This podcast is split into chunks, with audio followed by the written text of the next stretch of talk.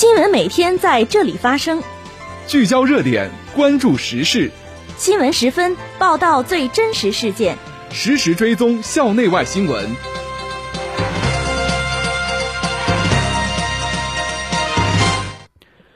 听众朋友，下午好，欢迎收听今天的新闻十分。今天是二零一九年十二月六号，星期四，农历十一月十一。今天夜间到明天白天，聊城地区天气多云，气温零下一度到九度。首先，让我们关注历史上的今天。一九八四年十二月六号，中国新闻学会联合会成立。一九五零年十二月六号，中国人民志愿军和朝鲜人民解放军解放平壤。本次节目的主要内容有：学校召开国家级、省级一流课程申报推荐工作部署会；我校师范生在第七届山东省师范类高校学生从业技能大赛上再创佳绩；不以生活消费为目的的投诉不予受理。职业索赔牟利之门明年起将关闭。招标投标法修订草案公开征求意见，抑制招投标乱象。下面请听详细内容。首先是校内新闻。十二月三号，校党委常委、副校长赵长林主持召开国家级、省级一流课程申报建设工作部署会。教务处、学生工作处、创新创业学院、团委及各教学单位相关负责人参加会议。会上。教务处副处长王桂清解读了教育部教育厅一流课程建设文件，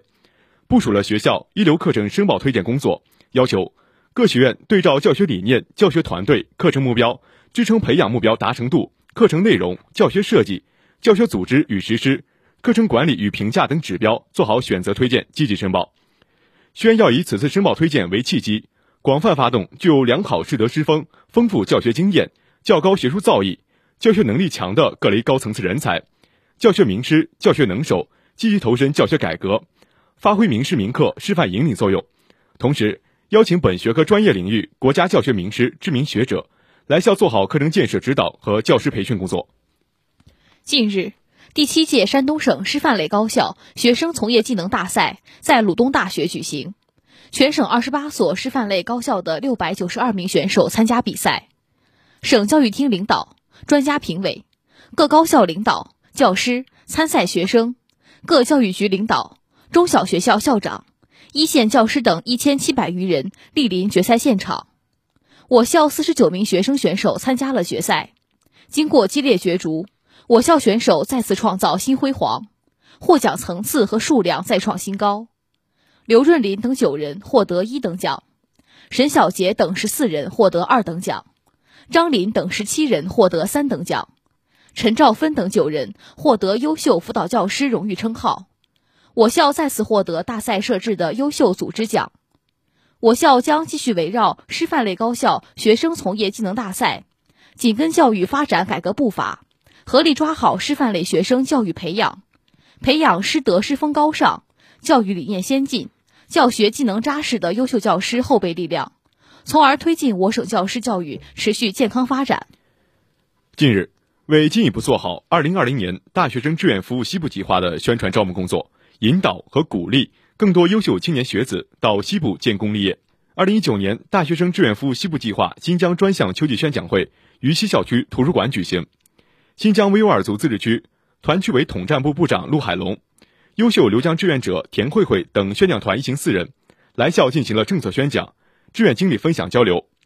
四百余名师生到场聆听，校团委、学生工作处等相关单位工作人员参加讲会。宣讲会开始前，校党委常委、副校长赵明吉在第三会议室会见宣讲团一行。赵明吉热情欢迎宣讲团一行的到来。陆海龙首先对于我校多年来为新疆发展输送人才表示感谢，介绍了我校新疆专项西部计划志愿者在当地的工作生活情况。并对他们为当地经济发展做出的贡献表示肯定，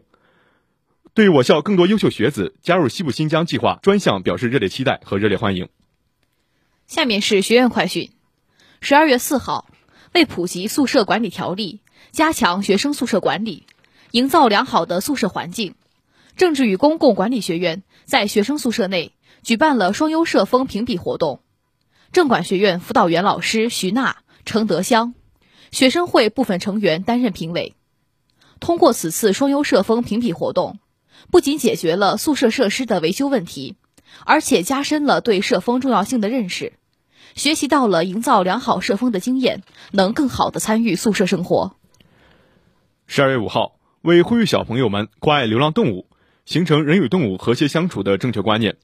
聊城大学历史文化与旅游学院于聊城市东昌府区翰林幼儿园举办了关爱流浪小动物，生活处处是温情活动。本次活动的成功举办，不仅树立了小朋友们关爱流浪动物的意识，还提高了志愿者对不同年龄段的人群表达沟通交流能力，有利于提高志愿者的社会责任意识。十二月四号，为弘扬宪法精神，营造全社会学法、尊法、守法的良好社会氛围，法学院走进市民活动中心，开展以“知宪法于心，守宪法于行”为主题的宪法宣传活动。聊城市委常委。政法委书记王彤宇、市检察院副检察长刘勇等领导莅临活动现场指导工作。此次活动的成功举办，有利于提高法科学子的专业技能，培养其实践能力，同时对落实依法治国政策、增强广大群众学习宪法、遵守宪法、维护宪法的意识等方面具有积极作用。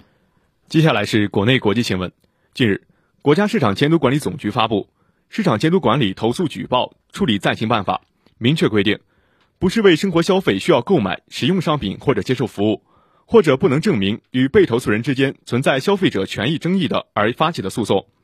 市场监督管理部门不予受理。以打假之名通过恶意投诉而牟利的大门，下月将被关闭。中国消费者协会专家委员会专家邱宝昌表示，这一规定既符合消费者权益保护法有关消费者定义的规定。又关闭了以盈利为目的的所谓职业索赔人的投诉之门，还能减轻监管部门的负担。暂行办法自二零二零年一月一号起施行。十二月三号，国家发展改革委发布《中华人民共和国招标投标法》修订草案公开征求意见稿，向社会公开征求意见。这部自两千年颁布实施的法案，在此次修订中共修改五十八条，增加二十八条，删除两条。仅八条不变，修订内容主要涉及以下方面：推进招投标领域简政放权，提高招投标公开透明度和规范化水平，落实招标人自主权，提高招投标效率，解决低质低价中标问题，充分发挥招投标促进高质量发展的政策功能，为招投标实践发展提供法治保障，以及加强和创新招投标监管。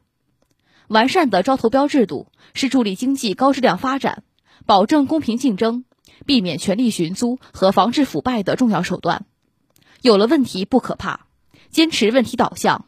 在深入科学论证的基础上，提出制度化解决方案，久久为功，必将善作善成。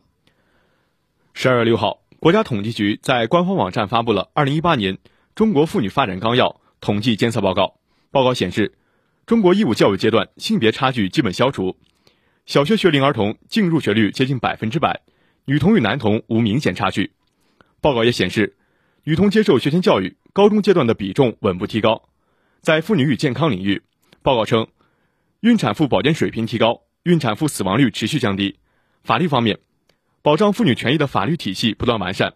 目前已形成了以宪法为基础，以妇女权益保障法为主体。以国家各种单行法律法规、地方性法规和政府规章为补充的保障妇女权益和促进性别平等的法律体系。